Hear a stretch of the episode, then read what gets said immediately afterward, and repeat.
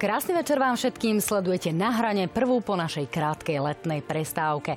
Nuž, e, kým vláda Ľudovita Odora pracuje zo všetkých strán jej politici dobre a ešte lepšie radie, ako bojovať proti vysokým cenám energií, ktoré nám naozaj reálne hrozia od januára, alebo ako zatočiť s vyššími úrokmi pri hypotekárnych úveroch. Aj k tomuto mali naši politici početné tlačové konferencie. No a na pozadí toho všetkého sa samozrejme drasticky bojuje o každý voličský hlas. My si dnes zároveň ukážeme aj to, kto by bol pre vás tzv. Druhou voľbou. To znamená, ak by vás tá vaša strana sklamala, koho by ste ako, ako druhý prípad volili 30. septembra. Tento prieskum potom už počas relácie uvidíte aj na stránke noviny.sk, takže si môžete aj detailne pozrieť každú stranu, tú, čo ste plánovali voliť, alebo aj tú, ktorá sa možno netýka priamo vás.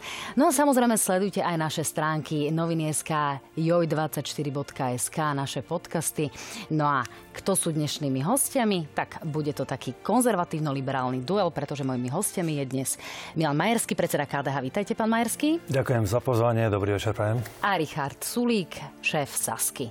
Dobrý večer, prajem, ďakujem za pozvanie. Obzvlášť ma to teší, že sme takže premiérovo po letnej prestávke, tak oceňujem. Tak, oceňujem, že oceňujete. Dámy a páni, samozrejme stále je tu pre vás naše slajdo, takže píšte nám svoje otázky, buď na konci relácie, alebo potom priamo na JOJ24, kde sa môžete prepnúť bezprostredne po náhrane. Zodpovieme zo pár z nich. Tak, páni, môžeme začať Pán Sulík, keď už ste takí nadšení, že tu ste, povedzte, máte v aktuálnom prieskume 6,6%, myslíte si, že e, po tom, čo ste teda e, vypili ten bar, že už sa tie nízke preferencie stabilizovali a už to bude len lepšie? Tak oni sú stabilizované už niekoľko mesiacov. Ja si dobre spomínam na rok 2016, kedy sme tiež mali takéto preferencie až tesne pred voľbami a nakoniec, viete, je, tí, tí ľudia sa spravujú úplne inak, keď dojde anketár v prieskume, no koho, no tak povie práve, kto mu napadne, ale už keď je tam aj nejaká miera zodpovednosti, že má voliť, tak ja si myslím, že kopec ľudí zváži, no dobre,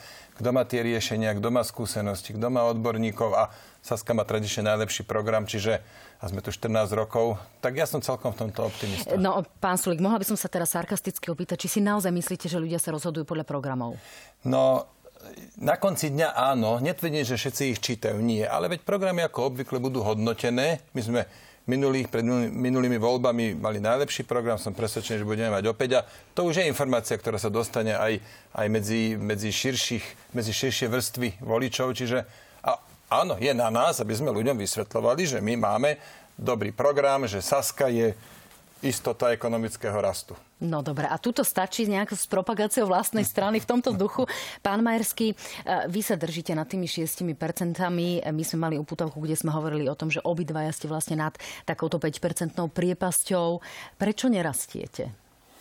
Tak e, každá politická strana by chcela rásť e, v prieskumoch. Na, na druhej strane by som nepreceňoval ani tieto prieskumy, lebo my sme teraz permanentne naozaj v uliciach, sme medzi ľuďmi.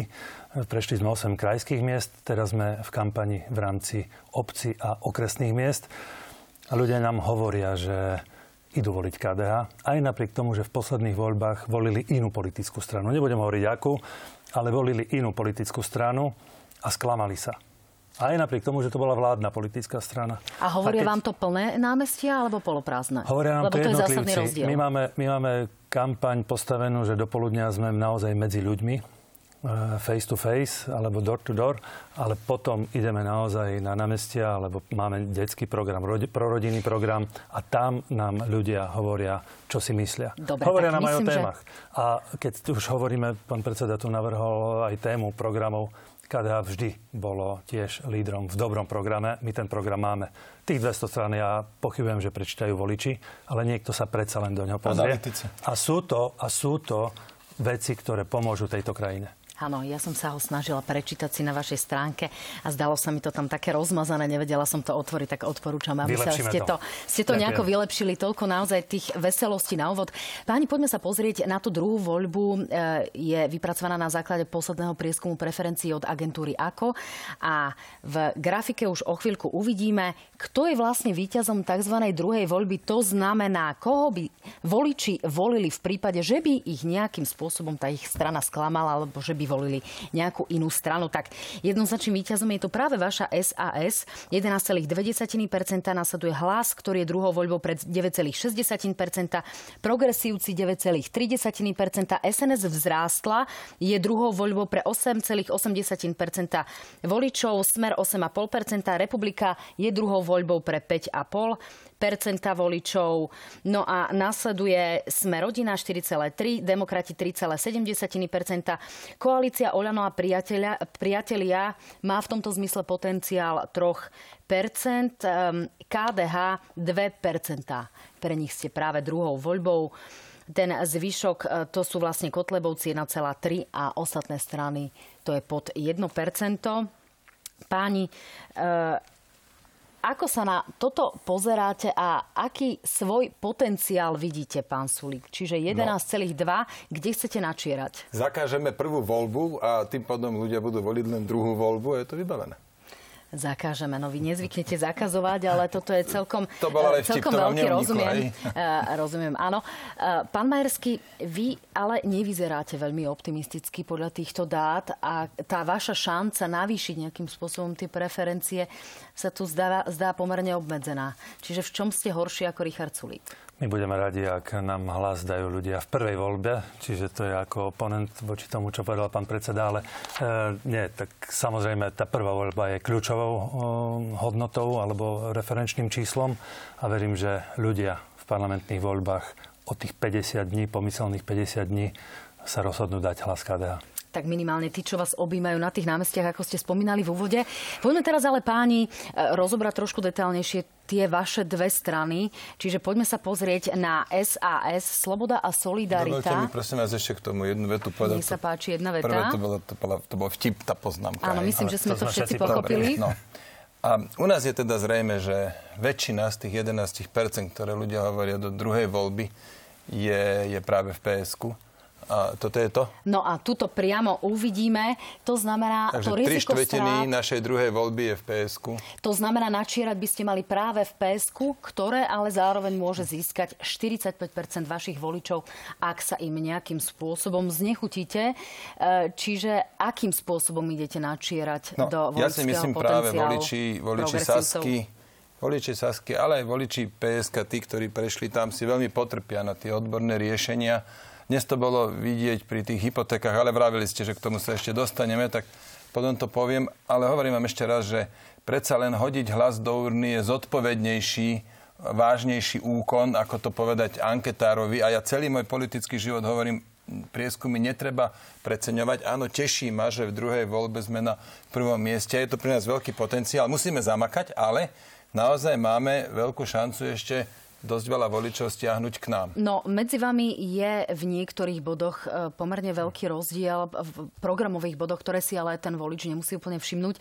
Mňa teraz skôr zaujíma, či sa voči ním budete vyhraňovať ako voči nejakému ostrému súperovi a tým pádom tak trošku možno aj provokovať tých vašich voličov, alebo pôjdete mierovou no, cestou. Budeme poukazovať aj na rozdiely, ale najmä budeme poukazovať na odborné riešenia, ktoré ponúka Saska či už pri tých spomínaných hypotékach, pri energetike, alebo pri dôchodkoch. A potom si voliči však naši voliči teda nie sú hlúpi, ani voliči PSK.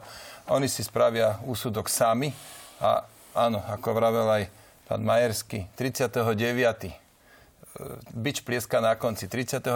je rozhodujúci deň, nie e, tieto prieskumy. No a poďme sa teraz pozrieť, pre koho ste druhou voľbou práve vy, kresťanskí demokrati, to sme videli SAS a nech sa páči, toto sú e, čísla KDH. Tuto je to také diferencovanejšie. Ak e, sa z niekomu, niekomu znechutíte naozaj to portfólio, kam vám e, ujdu tí voliči, je veľmi široké, ale potenciál zisku máte predovšetkým v hlase až 38 vašich možností v tomto zmysle je práve v hlase, 31% potom v koalícii Oľano a priatelia. Čiže budete načierať do preferencií hlasu? Viac menej to kopíruje aj tie naše prieskumy, ktoré sme si dali urobiť.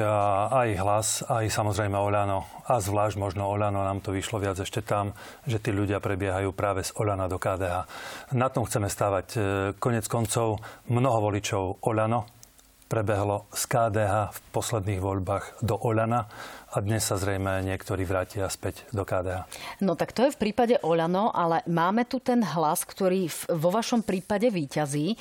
Poďme si vypočuť, čo ste v tomto štúdiu povedali v júni, keď ste tu sedeli s Petrom Pelegrinim a bolo badať akúsi e, možnosť budúcej spolupráce napokon, ak je tu takýto prienik medzi tými voličmi, je otázkou potom naozaj pre, pre predsedov, či sa nejakým spôsobom ostro vyhraňovať. Tak nech sa páči, pripomeňme si tie slova. Pokiaľ KDH pod vedením pána Majerského neplánuje Slovensko hneď od začiatku vťahovať do nejakých veľkých kultúrnych vojen a oživovať nejaké zase témy, ako sú interrupcie a podobne, tak pre nás to môže byť úplne relevantným partnerom na debatu, keď by bolo možné vyjednávať o potenciálnej koalícii. KDH vylúčilo zo spolupráce Smer a extrémistov.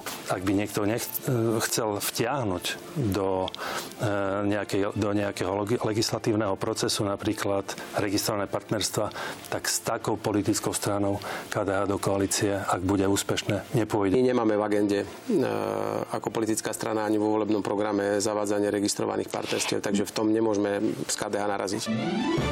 No, pán Majerský, z tohto by sa dalo povedať a možno aj z tých údajov, ktoré ľudia videli pri druhej voľbe, že pán Pelegrini je vám vlastne bližší ako pán Sulík.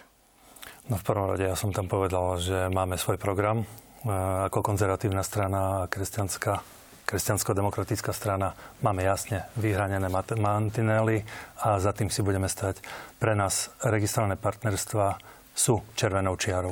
Tomu Ako rozumiem, ale ja som sa pýtala... politická strana chcela mať toto vo volebnom programe, tam do koalície, ak budeme úspešní, pripomínam, do takejto koalície nevstúpime. Ja som tam ale zadefinoval vtedy aj iné parametre. Ale vy viete, na čo som sa pýtala? Ja som sa pýtala na to, chceli ste mi asi ujsť, uh, som sa pýtala na to, či vám je konkrétne pán Pelegrini v tomto bližší ako SAS. Pýtam sa na základe toho, čo ste povedali a na základe dát, ktoré sme videli a aj na základe možno tej situácie, ktorá nastala, že po tých výčitkách, že tu vzniká nejaká koalícia hlasu a progresívneho Slovenska sa tí e, ľudia v hlase začínajú ostro vyhraňovať voči progresívcom, čiže preto sa na to pýtam.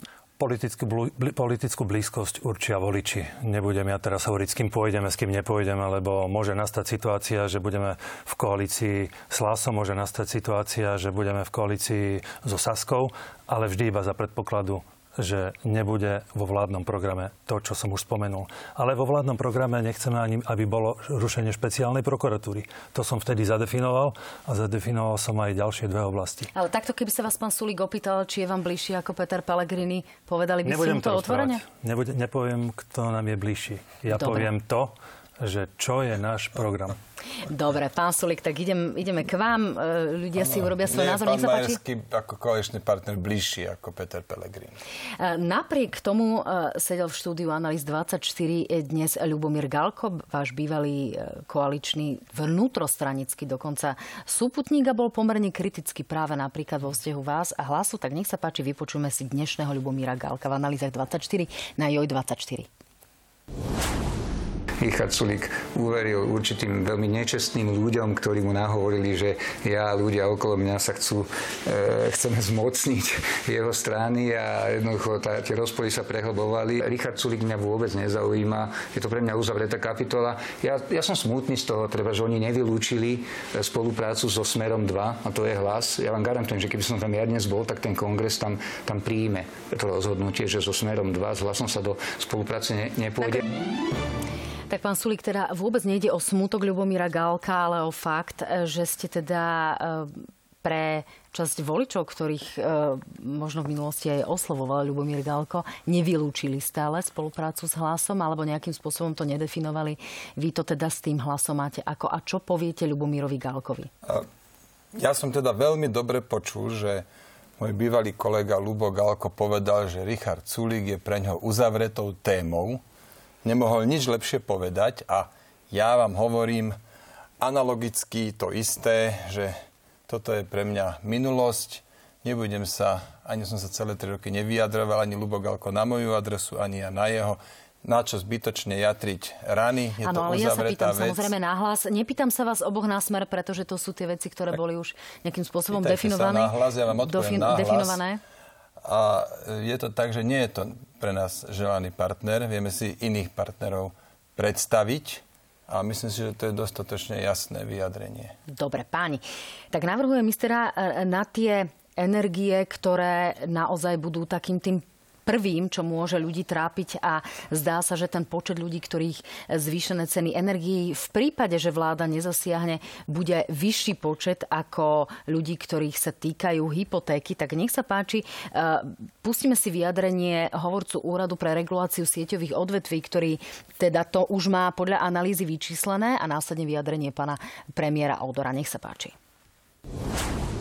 Úrad vypracoval analýzu, z ktorej vyplýva, že v prípade absencie spomínaných vládnych opatrení pre rok 2024 by pre slovenské domácnosti na budúci rok eh, mohla cena elektriny zdražiť približne 81%, v prípade plynu hovoríme dokonca o zdražení 120%. My sa to budeme snažiť adresne nastaviť kvôli tomu, aby sme nepomáhali naozaj tým, ktorí to jednak nepotrebujú, prečo by sa mali iní ľudia skladať pre, pre napríklad bohatšie domácnosti. A zároveň môjim cieľom je trošku vyslať aj taký cenový signál, že treba šetriť a keď my držíme umelo tie ceny niekde, kde nie sú podľa trhových cien, tak my nikoho nenutíme šetriť. Takže, aby sme si zopakovali tie čísla 80 a dokonca 120 pri plyne, to sú naozaj obrovské čísla v prípade, že vláda nezasiahne. Už dnes vieme, že by to nemali byť nejaké plošné opatrenia. Vy ste rovnako proti plošným opatreniam, dnes ste o tom hovorili, pán Sulík. Čiže čo by bolo takým tým e, ideálnym riešením? V viem, že vy ich máte približne 7, čiže naozaj v takej krátkosti to zadefinovať, okrem toho, že teda asi predložiť to memorandum z elektrárne. Nebudem menovať všetkých 7 e, opatrení, kto má záujem, to nájde na našej stránke, ale poviem k podstate veci. Tu práve odznelo od e, premiéra, že nemá zmysel ceny držať umelo nízko. Tá cena dnes za elektrínu je 61 eur za megawatt hodinu a to nie je žiadna umelo, nízka držaná, umelo nízko držaná cena, preto lebo slovenské elektrárne vyrábajú tú jednu megawatt hodinu za 38 prosím vás pekne, aké umelo nízko, keď oni vyrobia za 38 a má sa to predávať domácnostiam za 61. 61 bola cena v roku 2002, v minulom roku. A Karol Gálek a ja, my dvaja sme s elektrárňami vyjednali, že všetku elektrínu, čo potrebujú domácnosti, to sa bavíme o 6 terawatt hodín, asi tretina produkcie slovenských elektrární, za túto cenu 61 eur dajú k dispozícii pre domácnosti aj tento rok, aj budúci rok, teda 24.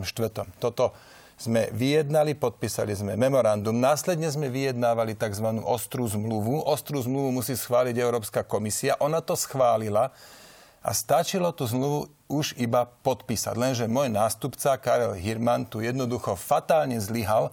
Dokonca mám podozrenie, že, hento, že to robil zámerne, že sa nechal opiť rožkom. To dávno mohlo byť podpísané a dávno mohli byť ceny elektriny pre domácnosti v suchu.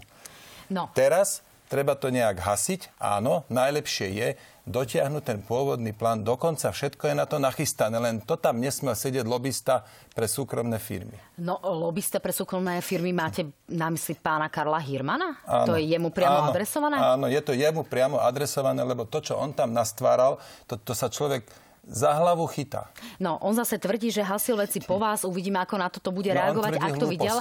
No, uh, faktom je, že Poďme sa pozrieť do budúcnosti, čo nás teda čaká. Zatiaľ to uhasenie je aj vďaka európskym finančným prostriedkom, ktoré sme nevyčerpali. To znamená, je tam 1,2 tie prepašte, ešte, tie, bude, tie budú potrebné pri plyne, lebo plyn si nevyrábame, plyn dovážame. Tam sme o mnoho viac odkázaní na medzinárodné alebo na trhové ceny, nejaké burzové ceny a tak ďalej. Ale elektrinu z jadra si tu vyrábame vo veľkom množstve. Len netreba ju predať do zahraničia v dvoročnom predstihu. To sú tie zakontrahované zmluvy. Ešte krátko. Už Boris Kolár otvoril tú tému, že či plošne alebo nie, nie a nie plošne, a teda adresne prispievať. A tu naozaj vzniká nejaký problém s tým, že my nemáme úplne vydefinované niektoré sociálne skupiny, ktoré by toto potrebovali. A je otázkou potom, že pri akom príjme e, to nejakým spôsobom stropovať a ako to riešiť, aby to bolo adresné. Máte na toto riešenie, 60, aby sme neurobili hrubú čiaru? Pri 61 eur za megawatt hodinu nepotrebujete žiadne sociálne opatrenia. Možno jediné rozumné by bolo, že garantujme iba 85% spotreby vo väčšine prípadov a ten zvyšok nech je o niečo drahší, aspoň budú mať ľudia motiváciu šetriť elektrickou energiou. Hovorím, tá situácia je náročnejšia pri plyne. Pri elektrine treba dotiahnuť to, čo sme na ministerstve zanechali. Pán Majersky, vy vidíte ako e, tie konkrétne riešenia, pretože naozaj ide o to, že na jednej strane nevieme možno určiť nejakú tú pevnú hranicu alebo ostrú čiaru, že e, koľko, akým spôsobom pomáha. Na druhej strane asi naozaj uznáme všetci, že nie je v poriadku, aby sa e, nejaký učiteľ zo Svidníka skladal na vykurovanie bazéna podnikateľa v Bratislave. Čiže čo s tým urobiť tak, aby to bolo férové, spravodlivé, ale na druhej strane, ako hovorí pán premiér, aj motivujúce. Pán premiér Odor naznačil, že pomoc má byť adresná vo všetkých vyspelých krajinách vždy, keď je nejaká pomoc, je pomoc adresná. A za tým KDH bude stať aj teraz. Adresná pomoc má byť aj pri pomoci s elektrickou energiou, aj s plynom. Zoberme si, vy spomínate príklad e, vykurovaného bazéna. Áno, ak je nejaký bohatý človek, ktorý má vykurovaný bazén, elektrickou energiou, ktorá je dotovaná, je to totálny nezmysel. Vedľa neho sused žije v malom domčeku s piatimi deťmi a nemá na zaplatenie základných životných potrieb. Ale to je iba jeden moment. Zákon o energetickej chudobe je vec, o ktorej rozprávame už niekoľko rokov. Dá sa presne stanoviť, kto patrí do pásma chudoby a kto nie. Dnes už máme 80% dát o ľuďoch, ktorí majú alebo nemajú tú možnosť mať ten, tú pomoc, sociálnu pomoc, napríklad aj s energiami. urobili sme jednu veľkú chybu. Plán obnovy nám núkal takto na podnose peniaze na to, aby sme začali masívne zatepľovať v čase, keď sme vedeli, že energie pôjdu nahor. Mali sme masívne rozdať peniazom dopredu, peniaze ľuďom dopredu, tak, aby si zateplovali svoje domácnosti. Dnes by sme mali veľkú časť domácnosti už zateplenú a ten dopyt Počkajte, po my by sme dopredu dávali peniaze ľuďom Áno. a mali by sme istotu, že si zateplia svoj dom? Aj tí, no, ktorí v Čechách to tak je. Majú nejakým spôsobom zateplený, majú opatrenia. Doma, v Čechách dávajú peniaze na zateplenie domácnosti dopredu. Ak by sme dali napríklad 20 tisíc eur 30 tisíc domácnostiam dopredu ľudí, ľuďom, aby si zateplili. V lete sa mohli pripraviť na drahú zimu. Toto sme mohli urobiť aj teraz. Premrhali sme toto letné obdobie. Áno, je tam niekoľko tisíc domácností, ktoré už sú e, v tom, že si môžu požiadať o zateplenie svojej domácnosti, ale tieto dve veci. Peniaze do, dopredu na zateplenie domácnosti dá sa ušetriť až 40 až 60% energií, ak si dobre zateplíme svoj starý dom alebo byt a potom zákon o energetickej chudobe. Toto sú dve riešenia, ktoré KDH pripravuje. Máme ich a toto by bolo určite pomocou pre túto krajinu. No napríklad vami spomínaný Karel Hirman dnes na tlačovej konferencii hovoril o tom, že hovoriť o adresnej pomoci teraz aktuálne nemá zmysel, pretože 95% sa to zdraženie podľa aktuálneho nastavenia e, nejakým spôsobom dotkne to plošné tsunami, e, to cenové tsunami, ako o tom hovorila. Hovorí sa napríklad o nejakom šrotovnom, v prípade demokratov, o nejakom šrotovnom na nové kotly. To si viete predstaviť? No ešte raz, e, rozdielme tú diskusiu elektrina a plyn a, a teplo. To sú tri komodity. Pri tej elektrine netreba robiť žiadne sociálne opatrenia. A tam treba dotiahnuť jednoducho tú zmluvu a cena 61 eur za megawatt hodinu je, nie je dotovaná cena, ako ste vy pred chvíľkou povedali, že dotovaná cena elektriny. My nemáme dotovanú Rozumiem cenu z toho objemu toho, čo zaplatia ľudia. vyrobia najväčší, za 38, predajú za 61. Tam najväčšiu časť platíme za teplo, takže, takže ak to berieme v nejakom Áno. energetickom balíku našich účtov, tak to teplo bude najväčšou položkou aj teraz. Čiže pri tých opatreniach, ak sa o nich rozprávame, či je také šrotovné napríklad na nové kotlia na e, nízke nízke energetické, povedzme, tieto zdroje. No, ja riešení, je to jedno z riešení, ale zateplenie domácnosti je to najlepšie, čo môžu urobiť a v tom sa asi shodneme. Tam sa lebo zhodneme, áno. Toto, Len... na to je plán obnovy, na to sú eurofondy, e, energetická nároč... zníženie energetickej náročnosti budov je to základné, čo musíme urobiť aj v samozpráve, aj v bývaní. Len opatrenie s tými sumami, pán Majerský, hovoríte 20 až 30 tisíc na jeden dom, keď si to vyrátame, máme milión... 20 tisíc. 20 tisíc, 20 tisíc. 30 tisíc domácností ročne sa dá kľudne použiť. Áno, to, no tak áno, Envirofond, viete, plán obnovy 30 tisíc, 30 tisíc domácností, máte milión rodinných domov na Slovensku a milión bytov. Takže pozor, to zase, a 2 milióny domácností teda. Ale keď zapojíme všetky tri zdroje, Envirofond, plán obnovy a eurofondy, áno. vieme sa dostať aj na vyššie číslo. No, ale tak stále to budú len nejaké percenta z toho bytového a domového fondu. Ale áno, určite. V Envirofonde Však... nám sedí vyše miliardy eur. No, no áno, len, len to je súčasťou štátneho rozpočtu rozpočtu. Viete, to nie je, že máte extra účet a tam, tam sa suší a zapadá prachom miliarda eur a stačí to zobrať. To keď vyberiete z Envirofondu miliardu eur, tak automaticky máte deficit vyšší o miliardu eur. Pozor na to, to, to je celkom A tu triky. sa dostávame k tomu, e, čo teda hovoria aj ekonómovia, že na tú plošnú pomoc aktuálne nemáme a preto tá vláda bude musieť prijať nejaké opatrenia. A rámcujem túto e, diskusiu tým, že teda čakáme na tie vládne opatrenia, ktoré slúbili ľuďom. Áno, ale určite je správne opatrenie zateplovať. Však štát nemusí zaplatiť 100% tej sumy, tak nech len niečo priplatí. Určite nech ten program beží. My sme na ministerstve ešte rozbehli napríklad dotácia štátu 3700 eur na tepelné čerpadla. A, a pekne, a teraz viete, zase tiež neviete vymeniť, že milión, alebo inštalovať milión tepelných čerpadiel za dva roky, preto lebo máte nejaký počet servisných firiem, nejaká kapacita. Ale tých 6-8 tisíc alebo do 10 tisíc tepelných čerpadiel, a keď to bude trvať niekoľko rokov ten program, tak to sa dá. Hej? No, páni, poďme teraz k hypotékám. Je to rovnako obrovský problém, ktorý sa bude týkať veľkého počtu ľudí. Približne jedna tretina ľudí v priebehu e, roka bude musieť byť konfrontovaná s refixom. To znamená, že úroky na hypotekárne úvery im možno aj dramatickým spôsobom rastú. E, tá diskusia sa aktuálne nezdá byť príliš korektná. Politici hovoria o veľmi rozdielných číslach, koľko tých ľudí bude. A takto to vidí ľudov Ludovít Ódor s číslami, ktoré má aj od Národnej banky a nie od, eh, od iných zdrojov, ako možno niektorí politici. Nech sa páči strašiť tým, že teraz príde, neviem, 20-30% tých, ktorí si zobrali hypotéku o, o strechu nad hlavou, je, úplne nie je na mieste. Tie dodatočné náklady napriek tomu strašeniu nepredstavujú vo väčšine prípadov viac ako 100 eur. Naozaj k nejakému dramatickému nárastu vo väzbe na príjem môže dojsť v prípade možno 1% e, domácnosti. Je to skôr v rovine zveličovania e, prostredníctvom volebnej kampane, než dát, ktoré máme na stole.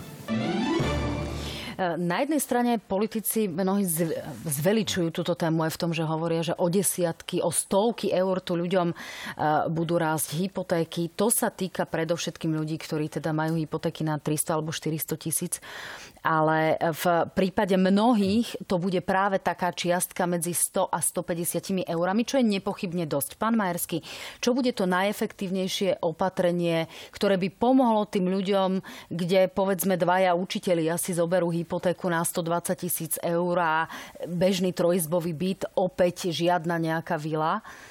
Čo znovu, s tým? Znovu sme pri adresnej pomoci. Už teraz nám beží adresná pomoc e, pri bonifikácii úrokov. Myslím, že to je pri hypotéke do 50 tisíc eur. Tam sú stanovené limity, dokonca aj hranica veku 35 rokov a štát e, dáva bonifikáciu do 400 eur. E, táto bonifikácia by sa mohla rozšíriť. Či už by sme to zvýšili napríklad na 70 tisíc eur, zvýšili by sme vek a títo ľudia by mali možno aj zvýšenú sumu nielen do 400 eur ročne, ale dajme tomu do 1000 eur ročne. Tá situácia je vážna, je náročná a zvlášť aj preto, lebo dlhodobo sme mali veľmi nízke úroky na hypotékach. Oni zákonite museli skôr alebo neskôr prísť, že pôjdu hore a tým e, pádom, že sa nachádzame v čase, v akom sa nachádzame, je tu to obdobie, keď štát... Tomu to rozumiem, ale naozaj, čo urobiť s tým, e, keď e, dvaja učitelia, ktorí si vzali hypotéku na 120 tisíc eur, dostanú teraz výmer, ktorý im zabezpečí ďalší výdavok vo výške napríklad tých 120 eur. Presne čo im hovorím. poviete? Bonifikácia zo strany štátu. Bonifikácia úrokov zo strany štátu.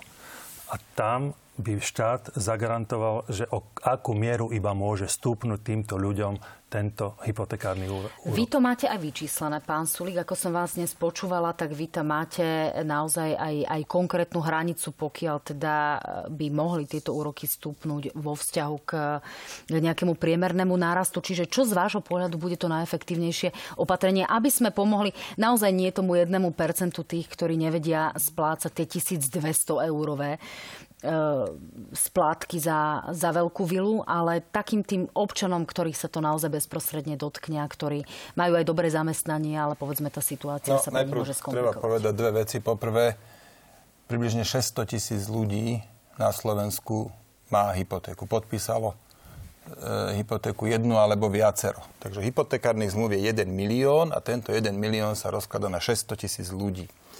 A približne v 98% prípadoch nedôjde k dramatickému nárastu, alebo v 97.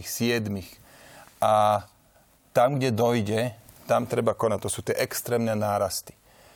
No, ale nerastú len hypotéky a, a inflácia, ale rastú aj mzdy. Priemerná mzda za 3 roky vzrástla o 27,6% A my hovoríme, keď niekto má hypotéku a rastie aj tam mzda, tak keď tam bude nejaký primeraný nárast hypotéky, tak s tým sa dá žiť. A poďme sa baviť na do tých extrémnych situáciách. A pre nás extrémna situácia, situácia začína tam, kde je nárast splátky vyšší, ako bol nárast mzdy ideálne za to fixované obdobie. Ja a... som sa zámerne práve preto, no. pán Sulik, pýtala napríklad na dvoch učiteľov, pretože to je úplne iná situácia ako v súkromnom sektore, kde tie platy samozrejme idú rýchlejšie. A kde... Ale aj, aj učiteľom rástli mzdy. Aj učiteľom, ale, eh, ale tých 120 eur alebo 150 eur je naozaj veľmi veľa. Viete, ale vy, vy nemôžete teraz, prosím vás pekne, ale vy nemôžete príjem. teraz zo 600 tisíc prípadov z lupou vyhľadať jeden jediný takýto alebo 5 takých prípadov. Však takto nemôže predsa štát konať, že z lupou budete hľadať práve, kde to nesedí. Ja vám hovorím, zo 600 tisíc hypoték, e, z, z milióna, teda 600 tisíc ľudí, ale z milióna hypotekárnych zmluv je tým extrémnym nárastom ohrozených asi 20 tisíc a tam vravíme, keď ten nárast splátky bude vyšší, ako je nárast priemernej mzdy, tak v takom prípade sa to ureže a banky nebudú účtovať viac. K tomu ešte hneď niečo poviem. Okrem toho sme navrhli aj ďalšie kroky, napríklad veľa ľudí, ktorí majú hypotéku, majú ešte aj spotrebný úver. Banky, aby dovolili ten spotrebný úver zaráta do hypotéky, lebo tam, aj keď úroky rastú, tak tam sú na hypotékach vždy najnižšie.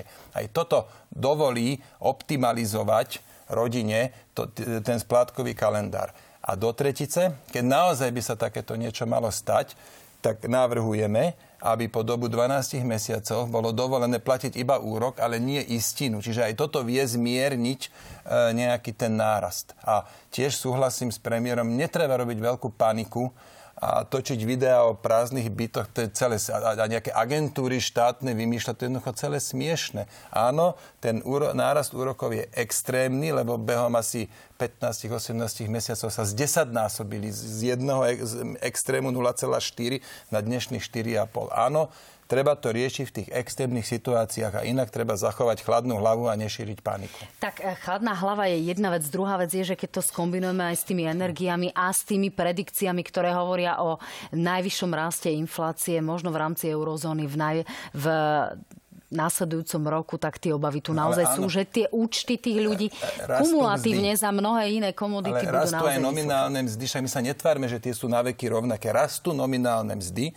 Ide teraz o to, že keď človek si zobral hypotéku a vyčlenil si nejakú časť príjmu na splácanie, na, na splátky tej hypotéky, tak aby sa nestalo, keď mu tá hypotéka príliš narastie, že zrazu mu neostane na iné veci. Preto je primerané povedať, do nárastu priemernej mzdy to jednoducho ľudia zvládnu sami, lebo to nie je taký extrém. A keď to bude viac, tak vtedy banky nebudú už to vedieť. To som chcel predtým ešte povedať že do, dôležitá je dohoda s bankami. Štát vôbec nemusí vymýšľať nové zákony, treba sa dohodnúť s bankami, aby to takto robili. My sme mali niekoľko rokovaní s bankami a myslím si, že toto je priechodné. No, uh, už na budúci týždeň by sme od bankovej asociácie mali mať nejaké konkrétne výstupy, konkrétnych opatrení. Vy teda, ako hovoríte, ste s nimi hovorili. No, o... Nie so všetkými bankami, s niektorými. Hej. Tomu rozumiem. A zatiaľ to vyzerá tak, že banky by mohli byť naklonené prísť s nejakými opatreniami. Ja teraz premostujem na tú ďalšiu tému aby sa znovu nezaviedol ten na chvíľku e, z našej legislatívy odstránený bankový odvod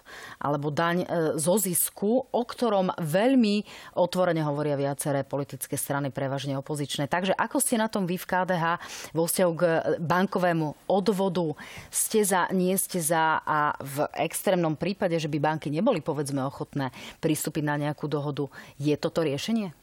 Tak v niektorých krajinách došlo k nadmernému, e, keďže banky mali nadmerný zisk e, aj k zdaneniu vo vyššej miere. V Taliansku dokonca 40% na daň bola vyrúbená. Už to zrušili? Už to zrušili. Lebo tak... začali akcie bank prudko padať. Áno. Za 24 hodín o 10 čiže iné asi... Riešenie, KD má iné riešenie. Asi a to, to riešenie... nebudeme na Slovensku robiť kladivom nie, v tomto nie, nie, zmysle, tak Určite nech sa páči. Nie. My už teraz platíme určitý bankový odvod. Je to ako keby poistenie vkladov do 100 tisíc eur a je to 0 0,2. Na tom toto treba určite nechať, ale dali by sme ďalšie 0,2% A toto by pomohlo na to, aby sme ten nadmerný zisk, aj keď sa ťažko hovorí, že čo je a čo nie je nadmerný zisk, lebo to je široký pojem, už prvý pol rok, v tomto roku mali banky 565 e, miliónov eur e, celkom dobrý príjem alebo zisk.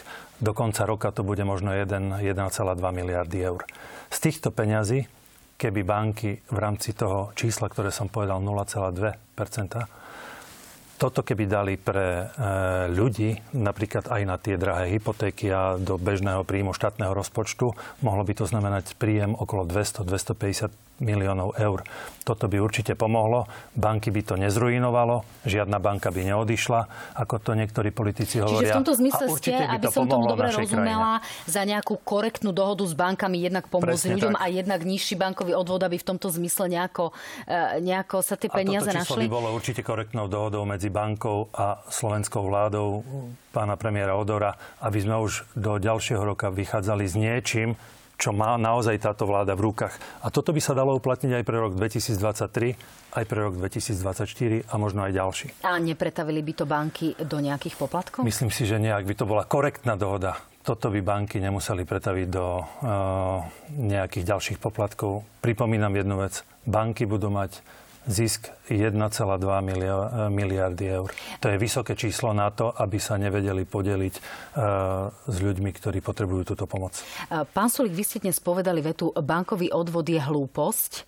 Ako sa k tomu postavíte? Vy ste povedali, že uh, teda ste prioritne za tie meké riešenia, to znamená za, za dohodu s bankami, ale ako keby to nebolo nejaké to ostrenie, že v žiadnom prípade je to síce proti nejakej vašej filozofii, ale ak sa opýtam trošku možno ľudovejšie, hádali by, hádzali by ste sa o zem budúcej vládnej koalícii, ak by k tomuto došlo? No, snažili by sme sa o dohodu s bankami, aby sme vyriešili ten problém, lebo približne pred pol hodinou pán Majaský hovoril o ich červenej čiare, to sú registrované partnerstva, tak našou červenou čiarou sú vyššie dane a ak už majú byť vyššie dane, tak treba nejaké iné dane znížiť, aby celkové daňovo-odvodové zaťaženie nestúplo. Prepašte, ale to by nebola nová daň. To by bol odvod solidarity, niečo v tej to je podobe. Daň, to je daň. Čiže nová daň a odvod tak solidarity to, je niečo iné? dieťa volá je jedno. Iné. Pán Majerský, ak sa to dieťa volá úplne jedno. Skladka, chcete skástuť banky, lebo vidíte veľké číslo 1,2 miliardy. Pritom to sú všetky banky dokopy, všetky dokopy. Ale veď, keď vy ste boli predsedom Národnej rady za vašej vlády, vtedy bol zavedený takýto bankový odvod. Teraz by sme to nazvali odvod Solidarity a ano. E, vtedy ste mali iný názor no, na to? Ja som rád, že medzičasom sa podarilo ten bankový odvod zrušiť. My sme, my sme proti takýmto sektorovým daniam. Nerobí to dobrú krv dokonca banky aj už zvažovali podanie na ústavný súd. Ja neviem, ako by ústavný súd samozrejme rozhodol, ale tu sa dá docieliť normálne, kľudnou, e, bez paniky, cestou dohoda s bankami, aby tie extrémne nárasty hypoték jednoducho, jednoducho neboli Hotovo. No na, faktom na, je, pán Sulík, že viaceré, viaceré štáty k, te, k tomu zdaneniu bankového zisku, ktorý je nadpriemerný, nejakým spôsobom pristúpili. Stalo sa tak v Španielsku, stalo sa tak napríklad teda v Maďarsku.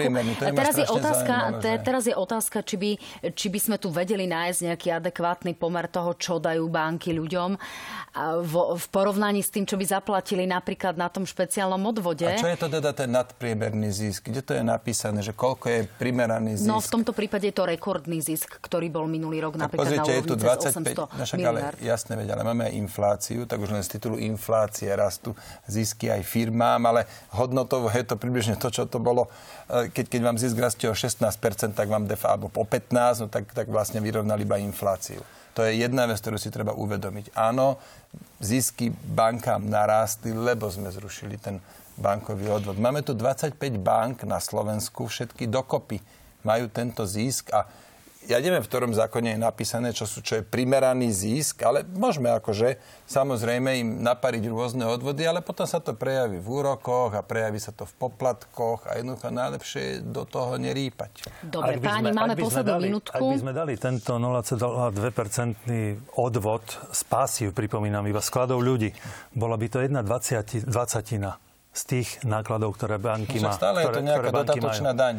Stále je to dodatočná daň. Tam my tu sa ľuďom. Páni, musíme končiť. Tam prichádzame o, neviem, desiatky miliónov eur ročne na mýte, tak. mega zlodejina už x rokov. Tak tam tomu treba sa venovať tomu.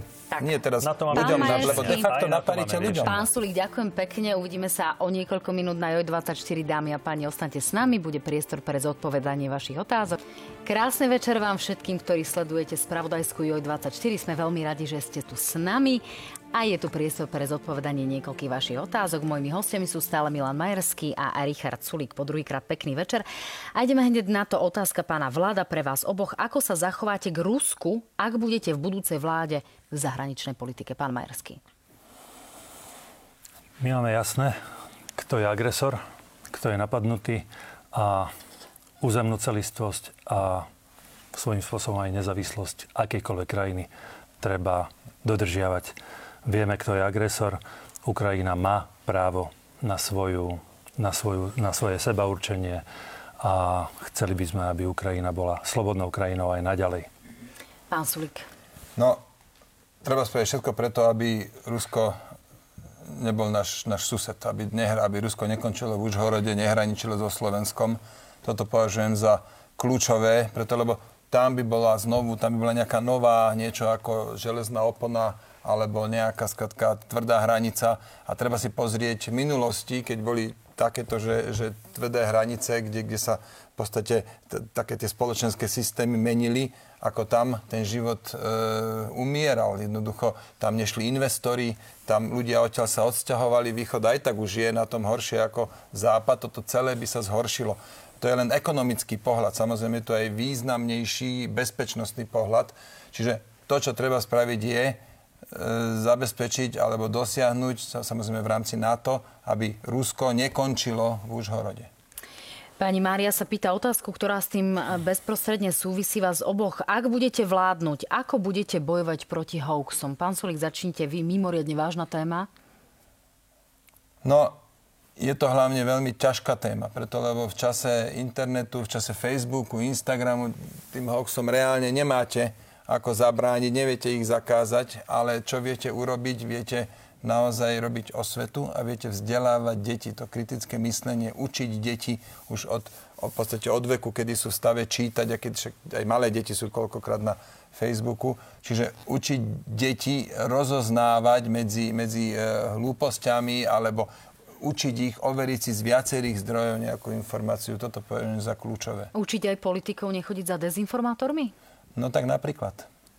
Pán Majerský. V tom sa asi s pánom predsedom Sulíkom shodneme. Áno, kritické myslenie a to začína už v rodine. Pokračuje v škole a potom aj v zamestnaní. Overiť si každú jednu informáciu, ktorú dostanem, ktorú zdieľam, ktorú si osvojujem a ktorú potom šírim aj ďalej. Kolegom, priateľom, známym, po prípade cez sociálnu sieť je najväčším nezmyslom uveriť prvej informácii, ktorú dostanem a nepreverím si ju, lebo to je veľkým nešťastím pre celý národ deformuje sa tak spoločnosť a najhoršie na tom je, keď politici zneužívajú naozaj hoaxy a falošné správy. Je to tak. Natália sa pýta vás oboch. Ste za zákaz nedelného predaja, tak ako je to v zahraničí v niektorých obchodných reťazcoch? Teraz začnem vami, pán Majerský. To je téma, ktorá vás výrazne e, rozdeľuje. Televízia Joj vo volebnej encyklopédii Slovenska ponúkla prieskum na túto tému, z ktorého vyplýva, že približne dve tretiny sú za zachovanie súčasného stavu a aplikovanie nejaké slobody rozhodovania a jedna tretina by teda zvažovala tento zákaz. Takže kde sa prikloníte? Áno, dúfam, že nás nechcete rozhádať v tejto relácii a určite to nie je ani, ani mojim úmyslom. My nie sme za zákaz, my sme za obmedzenie nedelného predaja. Tak, ako to je vo vyspelých krajinách, tam sú napríklad e, mnohé obchody pozatvárané a myslím si, že prospelo by to rodinám, aby boli spolu, to je... Ak sú pozatvárané, tak nehovoríme asi o obmedzení, čiže definujme obmedzenie. Nie, je to, že otvorenie... Úplne všetky prevádzky, všetky obchody, všetky, či už služby a tak ďalej. Obmedzenie znamená, no, napríklad poviem príklad Chorvátska. V Chorvátsku sa dohodli, že v tomto roku začne obmedzenie nedelného predaja. Majú 16 nediel, počas ktorých budú v nedeľu obchody otvorené a zbytok nedel budú obchody pozatvárané. Z okolností tých 16 nedel beží práve teraz v lete a ľudia, aby v rámci cestovného ruchu, aby si mali kde nakúpiť. Toto je pohľad KDH. Je to náš návrh. Proste sme konzervatívna strana čo čakáte od konzervatívneho politika? Že povie niečo iné? V ostrom protiklade s týmto všetkým sú samozrejme tie známe sulíkové teplé rožky, čiže zotrvávate asi na tých pôvodných vyhláseniach no, na tej druhej, na druhej strane. Taký kompromisný návrh e, návrhol, ponúkol. Vy nebudete obmedzovať, aby ľudia mohli v nedelu nakupovať a my nebudeme obmedzovať, aby ľudia mohli ísť pondelok do kostola. Čo vy na to? A ľudia môžu férové. ísť do kostola, ktorý deň si povedia. Aha, ale nakupovať nemôžu ísť, ktorý deň si povedia, hej? Môžu. No výborne, tak sme dohodnutí. Čiže, keď ja si poviem, že chcem ísť nedelu, tak pôjdem nedelu a prosím vás, nezakazujte. Tak, to tak vás do toho nič, dobre, ja si ja som už v jednej televíznej relácii vám dal takúto výzvu. Poďme si v nedelu kúpiť do Pandorfu. Ale počujete, ja som rád, že toto je tak, že, toto, že môžem si ísť kúpiť sem v nedelu, kedy, kedy ja sa rozhodnem, nie kedy vy sa rozhodnete, že ja pôjdem nakupovať. Čiže dám vám ešte raz ten návrh. Vy nebudete obmedzovať predaj v nedelu a my nebudeme obmedzovať návštevu kostola v pondelok. Doplňujúca otázka, pán Sulík. Vedeli by ste si predstaviť ale takéto čiastočné obmedzenie? Povedzme, že v nedelu by boli otvorené iba pred poludním. Vedeli by ste v prípade naozaj toho, že by bol veľký tlak budúcej koalícii riešiť túto tému? Aspoň takéto riešenie, ja alebo aj toto dobre, je nepriateľné? Ja si viem veľmi dobre predstaviť, že zrušíme aj ten nezmyselný zákaz predaja počas sviatkov, ktorý tu dnes máme. Aj to, to, to si viem ďaleko lepšie predstaviť. Dobre, takže ideme opačným smerom. E, Denis sa pýta veľmi vážnu otázku opäť e, zdravotníctvo a ambulantná sféra. Otázka pre oboch. Ak budete v budúcej vláde, ako pomôžete zlepšiť zdravotníctvo v ambulantnej sfére? Začnite teraz vy.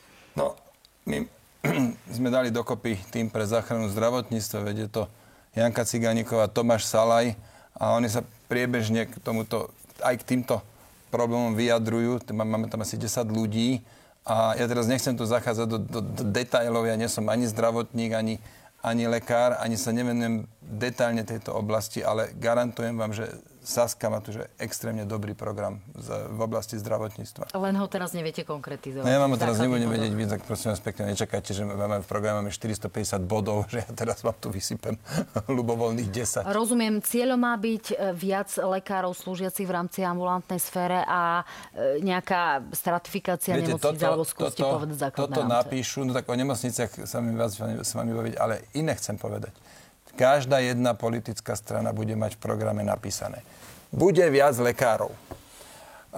Bude viac sestričiek. Bude dobre. A, a takéto veci. A ale to sú ciele. Ale tá, tie riešenia, tá cesta k tým cieľom, to je to ťažké napísať. A napríklad pri nemocniciach, tam jeden krok, čo by veľmi pomohol, je spraviť z nemocnic akciové spoločnosti, lebo by na ne platili tvrdé rozpočtové opatrenia. Ale toho je strašne veľa v tom zdravotníctve. Tak ako nechcete asi ano, teraz otvárať e, širokú faktom debatu. je, že dokonale to nezvládla žiadna vláda, niektorá horšie, niektorá aspoň e, niečo v tom zdravotníctve urobila. Pán Majersky, vaše riešenia?